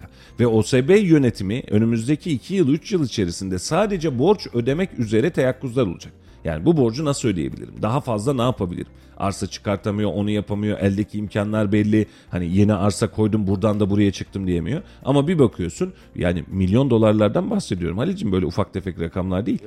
10 milyon doların Sayıştay- üzerinde. Sayıştay raporlarında siz özel haber yaptınız. Aynen öyle. Yıl. Aynen neler neler. Ve bak buna rağmen siyaset öyle bir baskı oluşturdu ki hukukun önüne geçmeye çalıştı, seçmenin güdümünün önüne geçmeye çalıştı. O gün orada geldi ona sen böyle yapmazsın, yapamazsın dedi. Mesela Baki Bey severiz sevmeyiz ayrı bir hadise. Bizim Baki Bey'li hukukumuz da bu anlamda çok rahat. Ama o gün itibariyle bahanesi şuydu siz HDP'nin HDP'ye götürdünüz rapor ettiniz. Neyi rapor ettik HDP'ye? HDP dosyalar istemiş. Buradan da bir tanesi HDP'ye bak dosyalar bu şekilde diye göstermiş. HDP'nin ağzına düştü diye Tahir Nursaçan'ın ya da eski yönetimin haklı olduğuyla alakalı bir iddiamız ve ısrarımız vardı. Şimdi haklı olabilir mi? Evet olabilir. Bunu görev zararda yazabilirsin ama açıkça ortaya çıkmak lazım. Bak Dubai'de böyle bir proje var ve bizim bunun zararımız bu kadar ve biz burada yanlış yaptık diyebilmelisin. Hatta bununla alakalı kendin istifa edebilmelisin. Ben yanlış yaptım özür dilerim diyebilmelisin. Bu kadar sanayicinin ya düşünsene 10 milyon dolardan bahsediyorsun. Halil Rakam daha büyük. daha büyük 10 milyon doların üzerinde. Sanayicinin cebinden çıktı bu rakam. Bu sadece Dubai projesi. Bak diğer yapılanlar edilenlerden bahsetmiyorum. Sadece Dubai projesi. Dubai'de 3 tane 4 tane toplam 5 taneydi. 5 tane Kayserili sanayicinin kullandığı diğer illerdeki başka sanayicilerin aynı zamanda kullandığı koca bir alan kiralandı. İbra edilirken de dendi ki biz burayı kapattık. Sayın İmamoğlu, Yunus İmamoğlu e, en son hani ibralaştırdığı şeyde e, genel kurulda. E, biz burayı kapattık efendim kalanını da ikinci elden satacağız bu kar edeceğiz. İkinci elden satmayı boş ver içerideki parayı kurtarabilirsen. Daha üstüne borçlu çıkmazsan daha iyi. Ve milyon dolarlık bütçeler bir tıkla geçmiş olsun. Sen sağ ben selamet. Peki bunun karşılığı ne? Özellikle senin söylediğin kısım. Bunun karşılığında karşı, arkanda koca koca siyasiler. Efendim burada neyi destekleyeceğimizi bilmek lazım. Bunu böyle yapmak lazım. Ne efendim bu? Giden memleketin parası koy cebinden o zaman. Hangisi olursa olsun ben her biri için söylüyorum. O gün Sayın Mehmet Özseseki de e, ibralanması için ve sükunetle geçmesi için destek oluyordu. E, beraberinde Baki Ersoy da destek oluyordu. Divan kurulunda Memduh Büyükkılıç vardı. Yanında Yılmaz Büyüknalbant vardı. Birileri kavga ederken bırak birbirini yesin diyordu Yılmaz abi. E bir baktın ortaya çıkan tabloya bak OSB'deki arkadaşlar şu an itibariyle dinliyor. Net sorun OSB'den buyurun orada meydan. Dubai projesinin bize maliyeti kaç para diye bir sorun. Sadece Dubai. Yani daha buradaki Osmanlı odası, tespitler, vırtlar, bahsetmiyorum onlardan. Yani onlar devede kulak kalıyor. E gitti. Paracıklar gitti. 10 milyon dolar OSB'de neler yapılmazdı ki? Neler neler. Neler yapılmazdı? E ve bunun karşılığında siyaset nerede? Siyaset sivil toplumun içerisinde olmamalı. Bak bu bize düstur olmalı. Ticaret odası, sanayi odası, esnaf odası, OSB, ticaret borsası bak hiçbir yer fark etmiyor. İnsanların siyasi görüşleri olur mu? Tabii ki olacak kardeşim. Yani buna bir itirazım yok. Mesela e, e, atıyorum milliyetçi kimliğiyle tanıdığımız bir arkadaşımız başkan oldu. İşte atıyorum muhafazakar kimliğiyle tanıdığımız, demokrat kimliğiyle tanıdığımız bir arkadaşımız başkan oldu. Bunları söyleyebilirsiniz. Buradan yana sıkıntı yok. Ama seçime siyaset bizle alakası yok deyip grup kararı alarak siyaseten seçimin dışına çıkmak, seçimi istifaya götürmek, hatta mümkün olsa da keşke odayı yeniden seçime götürelim, götürelim havasına girmek bu memlekete yapılmış bence en büyük ihanetlerden bir tanesi. İsmail Bey e, bunları duyunca muhtemelen kızacak ama vallahi hiç kimse kusuruma bakmasın. Ticaret odası siyasetteki herhangi bir partinin oyuncağı olmayacak kadar büyük. Ve Avrupa'nın nezdinde bakalım ticaret odası, sanayi odası gibi bu tür sivil toplum kuruluşları siyasetten de büyüktür. Yani gerçekten siyaset mekanizmasından da büyüktür. Siyasetçiye gerektiğinde parmak sallar. Orada olamazsın kardeşim sen der. Sen bunu yanlış yapıyorsun bunu düzelt der. Açıklama yapar cevap bile veremez. Orada siyasetçinin görevi OSB'ler arkadaş ben daha çok ticaret yapmak istiyorum. Ben daha fazla istihdam sağlamak istiyorum. Ben daha fazla ihracat yapmak istiyorum. Benim önümü aç.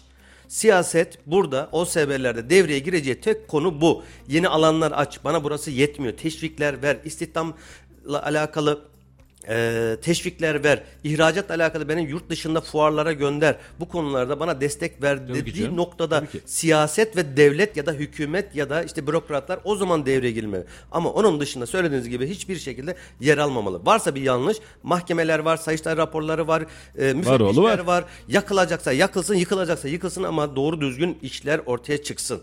Valla burada e, yanlış yaptığımızı gözümüzün içine soka soka yanlış yapıyoruz bir de Halil. Yani normal yanlış yapmıyoruz. Gözünün içine sokuyoruz milletin de.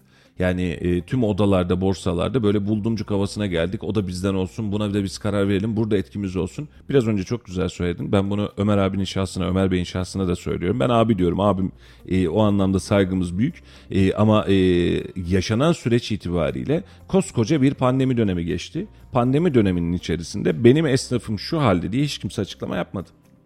Bakın bugüne geliyoruz. Esnafın kredisiyle alakalı, kredibilitesiyle alakalı sıkıntısı var. Bankaların kesintileri var. Bankaların hareket ettirmediği kredi alanları var. Bunu sen biliyorsun Ali'cim. Hangi ticaret odası, esnaf odası çıkıp da açıklama yaptı? Şu an mesela Esnaf Sanatkarlar Odası ile alakalı tek övündüğümüz nokta TOKİ yapmaları. Yani burası TOKİ merkezi midir efendim esnaf sanatkarlar odası? Yoksa esnafın probleminin e, açıklanması ya da derdinin e, dinlenilmesi yeri mi? Geçen gün özellikle söyledim. E, Ben bu anlamda baroyu takdir ediyorum mesela. Bir avukatın başına bir şey geldiğinde tüm baro ayağa kalkıyor. Nasıl olur kardeşim diye. Kendi marketinin bakkalının alt katında intihar ediyor esnaf. Bunun mali bir sebebi var mı? Esnafın işi gücü yok acaba bundan mı intihar etti diye hiçbir esnaf odası, ticaret odası çıkıp da ne yapıyorsunuz kardeşim diyemiyor. E neredesiniz kardeşim? Şimdi esnaf birlikteliği değil mi? Biz hep beraber şurada radyo birlikteliği yapmışız. 3 kişi 5 kişi yayın yapıyoruz. Başımıza bir şey geldiği zaman hiçbirimiz bir şey olmamış gibi devam ediyoruz. Ne alakası var? E o zaman arkasında duracaksın. Bir birliktelik kurmuşsun işin içerisinde. Ve ticaret odasının, sanayi odasının bak biraz önce özellikle söyledim şu güneş enerjisi, e, güneş çatılardaki güneş enerjisiyle alakalı. Gerçekten açın son dönemi bir bakın son 4 yıllık 5 yıllık süre içerisinde hükümete karşı açıklama yapılan tek açıklama güneş enerji santralleriydi. Biz bununla alakalı yatırım yaptık bu bizi mağdur eder diye. Ya demek ki ete dokununca oluyormuş. E şimdi esnafın durumu ortada. Şimdi esnaf şunu söyleyebilir miyiz Halil'cim? Esnaf çok mutlu Mesut diyebilir miyiz? Ha açlıktan ölüyor da demem yanlış anlama. Ama esnaf çok mutlu da diyemem. Esnafın krediye ulaşmak, esnafın finansmana ulaşmak, esnafın elektriğini, doğalgazını ödemekle alakalı sıkıntıları var. Hele hele küçük esnaflar, küçük sanayiciler, hani küçük imalatçılar bu anlamda neredeyse kan kusuyor. E peki ne yaptık biz bunlarla alakalı? Şimdi şunu yapama, yapamayacak mıyız bu memlekette? Mesela herhangi bir esnaf, küçük esnaf 3 kişilik 4 kişilik bir atölyesinde üretim yapamayacak mı? Adam ölüyor. Adamın sıkıntısı var. Çıkamıyor ki kardeşim işin içerisinden. Peki esnaf odası olarak sen neredesin? Şirketler şu dakika itibariyle faturasız kredi alamıyor neredeyse. Fatura göstermeden kredi alamıyor. Doğru mu kardeşim? Mal al da diyor ondan sonra vereyim diyor. Geçmiş dönem olsun yeni dönem olsun bana faturasını göster diyor. E, ticaret erbabının şirketlerin krediye ulaşmakla alakalı ciddi sıkıntısı var. Kredi faizleriyle alakalı ciddi sıkıntısı var. Kurdan yaşadığı ciddi sıkıntılar var. Hangi gün bununla alakalı açıklama yapabildik? Hangi gün esnafa kardeşim derdiniz ne diye sorabildik? Soramadık. E peki siyasetin içerisinde bulunmanızın bir başka tezahürü de bu değil mi? Açıklama yaparsanız yukarıdaki abileriniz, il başkanınız, ilçe başkanlarınız, merkezdeki teşkilat başkanlarınız, milletvekilleriniz size ya Ömer Bey ne yapıyorsunuz orada filan demiyor mu? Diyor. Bunun için de ağzınızı açamıyorsunuz. Açtığınız zaman ne çıkacağını biliyorsunuz. Hadi gel buyur çık bu işin içerisinden. Peki ben niye seçtim ki ticaret odasını, sanayi odasını? Beni temsil etmeyecekse, derdimi çözmeyecekse doğru mu? Gidip gidip zaten aidat veriyorum. Para verdiğim yere başkanı ben seçiyorum ya. Vermiyor musun kardeşim Seçimlerden aidat? önce, seçimlerden önce e, tabii esnaf olan birkaç arkadaşla sohbet esnasında işte e, kime oy verileceğiyle alakalı sohbette şunu söyler. Ya ona versem ne olacak, buna versem ne olacak? Ben ne faydasını gördüm. Bugüne kadar aidat vermekten başka oranın yolunu bilmem. Ne kapımı çaldıkları var, ne bana eğitim verdikleri var, ne önümü açtıkları var, ne yol gösterdikleri var e, diye böyle serzenişlerde bulunuyorlardı.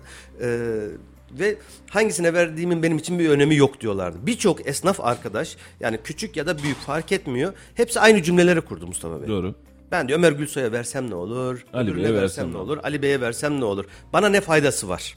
İşte bu faydayı gösteremediğimiz için siyasetin içinde e, bunu gömdüğümüz için bugüne kadar hep söylüyorduk bunu. Siyasi e, hatta benim bununla alakalı bir köşe yazım var. STK diye siyasi toplum kuruluşu diye ya da sen takma kafana. Başlık öyleydi. Sen takma kafana STK.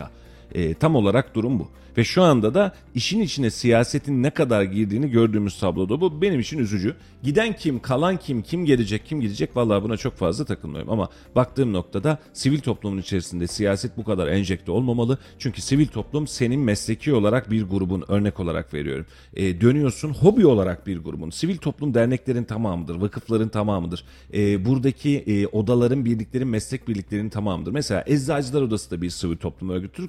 Kanarya Sevenler de bir sivil toplum örgütüdür. Kanarya sevenler bir araya gelir. Biz kanaryalarımıza bakmak için şu imkanı istiyoruz diyebilir. Kanaryalarımıza özgürlük diyebilir. Hayvanseverler de bir sivil toplum kuruluşudur. Biz kedilerin, köpeklerin böyle olmasını istiyoruz diyebilir. Bunların her birini söyleme şansımız var. E demek ki sen bunun içerisine siyaset katıyor musun? E yine burada da katıyorsun. Sivil toplumdan biri ses çıkartacağı zaman yakınımızdaki biri olsun diyorsun. Ve toplumu sen dizayn ediyorsun. Dizayn ettiğin toplumun da sonuçları an itibariyle ortada.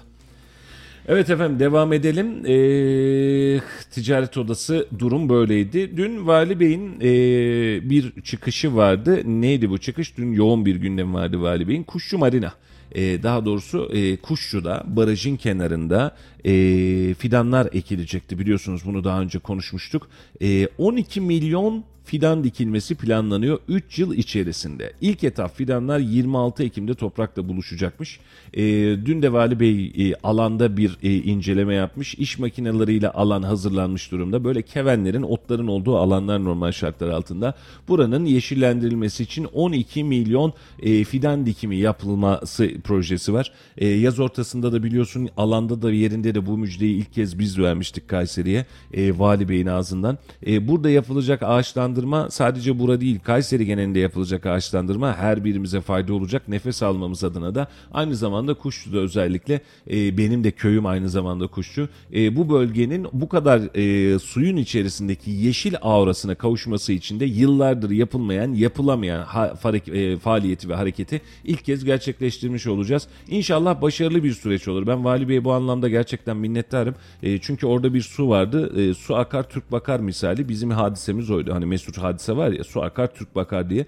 E, su vardı orada kocaman bir deniz oluştu. Ama etrafında insanlar ufak tefek yazlık vesaire yapmanın dışında ötesine geçemedi. Ya su var. Hani suyun beraberinde suyun sana verdiği nimetler var. Çünkü bunu sulama olarak suyu olarak da kullanabiliyorsun. Etrafını yeşillendir, mesire alanları oluştur, etkinlik alanı oluştur. Ya hiçbir şey oluşturmasan su var, orman oluştur. Yani her taraftan. Bunu Yamula Barajı'nın bilmem kaçıncı yılı, 20 yılı geçti belki de. Yamula Barajı'nın bu kadarlık zamanı içerisinde biz bunu başaramamıştık. Vali Bey farklı bir enerjiyle ilk startı verdi. E, değil 12 milyon ben şu an itibariyle tüm e, siyasi olmayan sivil toplum örgütlerinden de aynısını rica ederim. Mesela ağaçlandırma faaliyeti için sulaması kolay olduğu için en azından bu bölge tercih edilebilir ve bu bölge Yamula hattına kadar çok ciddi bir ormanlık alana dönüştürülebilir. Koramaz Vadisi gibi böyle suyun kenarında bir yeşil görüntüyü e, görmek hepimizi zannedersem mutlu edecektir. Yani orası e, Kayseri için bence hakikaten büyük bir nimet Mustafa Bey. Orada bir baraj gölü, bir ucundan bir ucu yanlış aklımda kalmasa 60 ya da 65 kilometrelik bir alan. Yani Yemliha tarafında ya da eski adıyla Yamula'dan öbür taraftan ta neredeyse Özvatan'a doğru giden bir havzadan bahsediyoruz. Oradaki baraj gölü etrafı e, sosyal alanlar, sosyal donatılar, söylediğiniz gibi e, konutlar, ağaçlandırma alanları yapılabilir. Bunun en güzel örneği biz Adana'da görüyoruz. Adana Seyhan Baraj Gölü var. Hadi orası biraz daha şehir merkezine yakın diyebiliriz ama şurada e, Baraj Gölü de Kayseri'ye Aracınızda gittiğiniz zaman 20-25 dakikada maksimum gidebileceğiniz bir alan. Orada bir sosyal hayat, sosyal donatlar, ya belediyenin yaptığı bir yer var. Yolunu bilen yok neredeyse. Orada tesisler kurulabilir, e, kafeler, restoranlar, e, insanların orada zaman geçirebileceği mesire alanları yapılabilir ve orada çok güzel bir yaşam alanı oluşturulabilir. Yakışır mı Kayseri'ye? Fazlasıyla Vallahi yakışır. Bizim Adana'dan ne eksiğimiz var? Fazlasıyla yakışır. Kebap Şimdi eksiğimiz var. Mesela biz bunu şeyde İncesu'da marinanın yanına yapılan İncesu Belediyesi'nin yaptığı sosyal tesis. Çok güzel bir yer. Keşke daha fazlası olsa. Hadi belki yarım saatlik mesafe ama hizmet kalitesi güzel. Yemekleri oldukça lezzetli ve E fiyatları Şimdi da oldukça da burada uygun. İncesu'nun mesela İncesu mu Kuşçu Marina mı diye bakarsanız İncesu. Niye? Çünkü İncesu'ya gittiğinizde yakın aks içerisinde ha- faaliyet gösterebileceğiniz tek alanlar var. Yani mesela Arasta Çarşısı'na uğrarsınız, bir çarşı içerisinden geçersiniz, kiliseyi görürsünüz filan. Kuşçu'nun talihsizliği bu anlamda bu. Mesela yanında taşan bölgesi var. Oradaki hatırlıyorsun o eski yapıların olduğu yerler var. Burada turizme kazandırılabilir mi? Turizm olmasa bile etkinliğe kazandırılabilir. Yani fotoğraf çekilebilecek çok güzel alanlar var. Yer uzak kardeşim yani benim köyüm ama uzak. Yani 30-40 kilometre yol gideceksin. Sadece tek bir tesiste çay kahve içeceksin ya da yemek yiyeceksin döneceksin. Kimse kusuruma bakmasın. Orası böyle kahva. bir yaşam alanı olup da Aynen öyle. tesisler Aynen ne olur? öyle. Herkes gider. Ya müthiş olur. Yani Akşamları mesela gider, e, orada yemek ye, yan tarafındaki bir mekanda canlı müzik vardır. Otur onu dinle. Yan tarafında bir kafe vardır. Oraya da uğradım de. Dışarıda mesire alanı vardır. Kalabalık alan vardır. Yürüyüş pisti vardır. O zaman gittiğinde ne yaparsın Halil? Tüm gününü orada değerlendirirsin. İki olta atarsın bilmem bir şey yaparsın. Keyifli olur. Şimdi bakıyorsun. Şimdi mesire alanı gibi alanlar var işin içerisinde ama ağaç yok. Yani benim köyüm olduğu için biliyorum bizim yıllardır şikayetim var. Ya ağaç yok kardeşim yani. Gideceksin ama ağaç yok. Ben şimdi köyün eski halini hayal meyal hatırlıyorum. Böyle çok da yoğun köye giden birisi değildim. E, inersin orada bir mesil, meşhur şeker pınarı her köyde olur ya böyle çok güzel bir pınarım var. Oradan ırmağın dibine inersin. E, oradan bir köprümüz var. Irmak akıyor. Her yer yemyeşil. Bir tarafta üzüm bir tarafta armut. Hiçbir şey olmasa gölge var. Oturursun bir piknik yaparsın. Bir mangal yakarsın. Bir şey yaparsın. Tamam rahatlarsın dönersin. E, gezersin. Çocuklar eğlenir. Hatta yatar uyursun. E şimdi bakıyorsun. E, güneşin alnında kimi götüreceğiz? Yıllardır buranın ortak problemiydi ve hiç kimse ne hikmetse bunun önüne düşmeye çalışmadı. Yani buraya ağaçlandırma yapalım, burayı rahatlatalım, burayı yani 10 yıl 20 yıl öncesinden sen oraya ağaçları dikmiş olsaydın Ali'cim şimdiye boyunca ağaçlar olacaktı. Koca koca ağaçlar olacaktı. Acaba ağaçlandırmayı biz yanlış mı yapıyoruz? Tabii şimdi tarımcı değiliz tamam ama yani daha böyle suya az ihtiyaç olan ağaç türleri seçilemez miydi? Şimdi Erciyes'te olsun ya da Ali Dağı'nda olsun ya da farklı bölgelerde bir takım hatıra ormanları adı altında ormanlaştırma ya da ağaç dikme faaliyetlerini gördük. Birçok faaliyet yapıldı. Ama bir bakıyorsun iki sene sonra hepsi kurumuş. Burada Üzerine hangi ağacı dike- bakılmıyor mu, Hani şimdi burada tercih mi e, hangi ağacı dikersek dikelim yaban bir e, bitki türü vesaire değilse arsız bir bitki türü değilse ki onlar da yıllıktır zaten biliyorsun. Ağaçların ilk bir yılında iki yılında sulama yapmak zorundasın. Mesela şimdi sonbahar dikilen ağacın en rahat özelliği o. Bu mevsimde dikersin can suyunu verirsin çekilirsin. Yarın yağmur gelecek kar gelecek bu beni birazcık daha toparlar ama yaz dönemi geldiğinde bir tur en azından su vermen lazım. Ağaç belli bir kıvama köklerini en azından suya değirene kadar kendini stoklayana kadar. Yanlış yaptığımız hadise şu ağacı dikiyoruz sonra unutuyoruz. Mesela ağaç dikme kampanyaları yapıyorduk ya 11-11'de hadi Türkiye genel. Ağaç dikme kampanyalarını 11-11'de yapıyorsak atıyorum 5. ayın 10'unda da ağaç sulama kampanyası yapmamız lazım bölgeye göre. Gideceğiz Yani tankerlerle sularını tabii ki. E yani çünkü bunu kendi haline bıraktığınız zaman bir bakıyorsunuz ağaç kalmamış o kadar verdiğiniz emek de yazık olmuş. E, bu anlamda e, memleket için önemli bir hadise olmuş olacak. Kuşçu Marina'daki yapılan ağaçlandırma Vali teşekkür ediyoruz. İnşallah devamını ve takibini de e, bu anlamda çok rahat yaparız. E, sebebimiz şu e, bu memleket bizim ve bu memleketin 20 yıl sonrası da bizim 50 yıl sonrası da bizim. Belki biz olmayacağız ama bizim çocuklarımız bu imkanlardan faydalansın ne kadar bak İnönü Parkı mesela gidiyorsun ne kadar güzel bir ağaçlandırma değil mi? O gün e, şeyin oradaki fark e, neydi? Koca Sinan Belediyesi'nin karşısında Mimar Sinan, Sinan Parkı. Parkı. Bak yıllar öncesinde yapıldı. Ağaçlar kocaman olmuş. E, yaban kestaneler var vesaireler var. Gölgenin içerisinde çok huzurlu bir park. Bak ne kadar güzel oluyor. Ben tadına baktım çok kötü. Aynen öyle. O dedik eşek kestanesi diye sen alındın ondan sonra ne yapayım ben. Olsun. Ee, bu- bunun içinde yapılan çalışmaları takdir etmek lazım. Efendim e, bir e, şunu bir okumak ve daha sonrasında da e, yavaştan toparlamak istiyorum. Bakan kurum sosyal konut açıklaması yapmış. Büyük müjdelerimiz var diye yeni gözüme çarptı. İlk evim, ilk iş yerim, ilk arsa projelerine ilişkin, ilişkin açıklamalarda bulunmuş bakan kurum. Sosyal konutta başvuru sayısının 7,5 milyon ulaştığını belirten kurum Arsayı 10 yıl faizsiz şekilde veriyoruz. %10 peşinat ödeyecek, kalan tutarı 108 ay vadeyle faizsiz ödeyebilecek.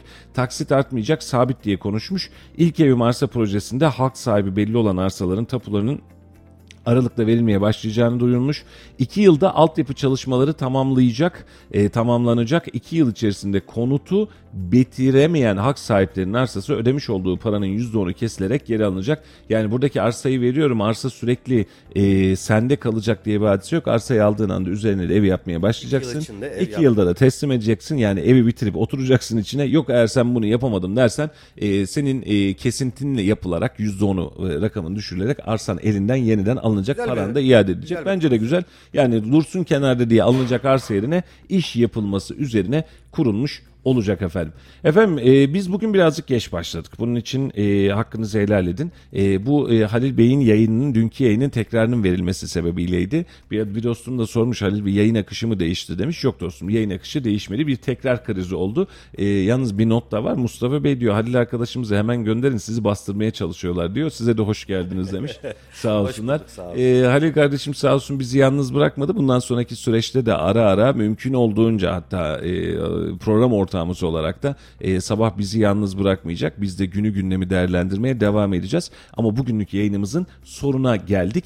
E, yarın yeniden aynı saatler arasında sizlerle birlikte olmayı ümit ediyoruz efendim. Yarına kadar kendinize iyi bakın. Bu arada biz de bir sokağa soru sormuşuz. E, işverenler nasıl önlemler alabilir? E, Avrupa Birliği Resmi İstatistik Ofisi ve Sosyal Güvenlik Kurumu'nun verilerine göre Türkiye iş kazalarında en fazla insanın hayatını kaybettiği ülkeler sıralamasında birinci. Laf Sokak'ta ekibi de vatandaşlarımıza sizce işverenler nasıl önlemler alabilir diye sordu. Ee, bu yayında da sizi baş başa bırakacağız. Halicim var mı son bir not? Son bir not söyleyeyim. E, dün yayında da konuştuğumuz bu meydandaki e, özellikle görme özürlü vatandaşlarımızın sesli uyarılarla e, onları yönlendirilmesi konusunda biraz daha sesinin açılmasını konuşmuştuk Mustafa Bey. Evet. Şimdi mesaj geldi. Ses olabildiğince açılmış. Buradan da belediyeye biz de teşekkür Hayırlı edelim. uğurlu olsun. Ellerine kollarına sağlık. Efendim Laf Sokak'ta ile sizi baş başa bırakıyoruz. Yarın yeniden görüşmek üzere. Hoşçakalın. Hoşçakalın. Bana para geçsin de nasıl gelirse geçsin. Vatandaş ölmüş kalmış hiç farkında bile değil. gerçekten yetkili kişilerin görevini gerçekten iyi yapması gerektiğini düşünüyorum. bilgilendirme amaçlı eğitimlere, seminerlere, toplantılara katılabilirler. Avrupa'da en çok işçi kazalarının olduğu ülke Türkiye. Sizce işverenler nasıl önlemler alabilir? Ee, şimdi birkaç bölümde gördüğümüz iş sağlığı güvenliği dersi var. Bence hani bu konuda bunun yararlı olacağını düşünüyorum. Hemen hemen her bölümde bunun bu dersin verilmesi gerekiyor ve gerçekten nitelikli bir şekilde eğitim alınması, eğitim alınması gerekiyor ki zaten bence günümüzde bu tür kazalarının en baştaki sebebi yani en temel problemi düzgün eğitim verilmemesi ve kesinlikle hani bilinçli şekilde bir önlem alındığını da düşünmüyorum. Kesinlikle bu alanda gerçekten yetkili kişilerin görevini gerçekten iyi yapması gerek. Dediğim gibi bu dersin de eğitiminin iyi verilmesi gerektiğini düşünüyorum. Öncelikle işin riskleri belirlenmeli. Ee, bundan dolayı da ya kesinlikle risk ayırt edilmemesi gerekiyor aslında. Hani ufak risk veya büyük risk ayırt edilmemesi gerekiyor. Her türlü eğer bir risk varsa yani bunun kesinlikle önüne geçilmesi gerekiyor. Küçük büyük denilmeden tamamen bunun üzerine çalışılması gerektiğini düşünüyorum. işveren gayet sıkı kontrol altına alacak. Cezasını ağır verecek. Verilen cezayı çok hafif görüyor. Umurumuzda değil. Ama acık ağırlaştırırlarsa az çok girirler. Bunu yapmadıkları müddetçe hiç kimse babalı, babadan alıyor, parayı veriyor oraya. Kendi alnının teriyle iş yapmıyor. Babanın kazancına göz dikiyor. Malına göz dikiyor. Malım var zenginim diyor. Adam ölmüş ne kıymeti var ya. Bir tavuk kadar hasretimiz yok. Tavuğu veriyorlar 50 liraya. Adamı veriyorlar 10 liraya. Avrupa'da böyle bir kaza yok. Ben Almanya'da çalıştım. 12 sene çalıştım. Orada hiç böyle bir şey yok. Mesela örneğin 41 kişimiz öldü madende. Ee, Sayın Cumhurbaşkanımız diyor ki kader diyor. Bu kader yani sadece Türkler için mi? Benim din dini duygularımı sömürerek böyle bir yerlere gelmek bu yanlış bir şey. Türkiye'den bu İngiltere'de bir kişi ölmüş bir yılda. Ona da ne kadar kişi ayaklandı. Alsın tek birini. O işveren, o maden ocağı alsaydı bu tekbiri 15 gün önceden gaz kaçağının olduğu söyleniliyor. 15 gündür havalandırması var, bilmem nesi var, teknoloji. Hani elimize bak şu fotoğraf makinesiyle nasıl teknoloji yakalamışsın. Eskiden yani bu böyle bir şeyler yoktu. Şimdi bu bilgi çağı falan atlamıştık biz bunları çekmiştik. Ha onun da tekbirini alsalardı o 41 kişi ölmezdi. Daha 5-6 kişi daha ölümünü bekliyor. Bunlar da ölmezdi. Tekbir alacak. Çalışan mecbur. Geçim sıkıntısı. İster istemez orada gidecek o parayı yani kazanacak evine ekmek götürecek. O biri bana para geçsin de nasıl gelirse geçsin. Vatandaş ölmüş kalmış hiç farkında bile değil. Sigorta yapmalıdır ya. Sigorta çok önemli. Sigortasını yapmalıdır işçinin. işveren kişinin sigortasını yapmalıdır işçinin. İlk başta e, şunu söyleyebilirim yani Asya ülkelerinde bir e, mafya bir sistemi yapıplar. E, zengin daha zenginleşsin, fakir de daha fakirleşsin. O yüzden maalesef üzülürüm. E, devlet sadece konuşmakta güzel konuşur. Ama e, e, dünyada başka bir türlüdür. Mesela patron her şeyi standart yaptığı zaman tabii pahalı patlıyor. O yüzden e, yapır. Her zaman da olan elemana olur. Bu kadar ben bunu söyleyebilirim. Kendimde az eriyem. Yani bunu konuşmaya kendi hakkıma söylüyorum. Yoksa hepsimiz Türkçe fark etmez. E, Türk her zaman e, iyi bir insan, sıcak bir e, insanlar olarlar. Ama maalesef üzülürüm. Hepsi cahillikten ne gelir başımıza olur. Öncelikle işverenler hukuki olarak yürürlükte bulunan kanun, yönetmelik, genelge vesaire bu tür tedbirleri uygulayabilir. Onun haricinde bilgilendirme amaçlı eğitimlere, seminerlere, toplantılara katılabilirler. Ee, Cebri olarak e, iş güvenliği ve önlemi konusunda hukuki düzenlemeler daha yoğun arttırılırsa yani daha fazla sayıda düzenleme çıkarılırsa daha iyi olur. İşverenler de buna katılım sağlarlarsa işçiler açısından çok iyi olacağını düşünüyorum. Ya işçilere öncelikle e, kendi güvenliklerine dikkat etmeliler. Yani işin çabuk bitirilmesinden daha ziyade önce güvenlik demeleri gerekiyor. Bu konuda dikkat ederlerse can sağlıkları için daha iyi olabilir. Öncelikle işverenlerin yapacağı şeyleri yapmaları lazım. E, Belli tatbikatlar, daha öncesinde yapmaları gereken hazırlıklar, tedbirler. Çünkü canın böyle bir pazarlığı olamaz. İnsan canının hele ki. Ve e, bugünlerde bir e, Bartın'da bir patlama oldu biliyorsunuz. Yani ne yazık ki Türkiye'de 40-50 kişi ölmeden insanlar işçi ölümlerini dikkate almıyorlar. Ama yüzdelik dilimde bir yılda bakıldığı zaman çok ciddi bir işçi ölüm kaybı var Türkiye'de. O yüzden böyle bir kazayı beklemeden yani bu kadar büyük bir oranda olmasını beklemeden bu tedbirlerin alınması lazım. İş güvenliği e, derslerinin, eğitimlerinin çok daha ciddi bir şekilde yapılması ve işverenler tarafından uygulanması lazım. Çünkü işçiler zaten ne yapacaklarını, canını nasıl koruyacaklarını biliyorlar. En üst şekilde öğrenebileceklerinin en ha- hat safhasında. Ama işveren ve e, iş yeri bu önlemleri sağlamadıktan sonra, bu tedbirleri almadıktan sonra kazaların da can kayıplarının da önüne geçilmesinin pek mümkünatı yok gibi görünüyor. Radyo Radar yol açık sona erdi.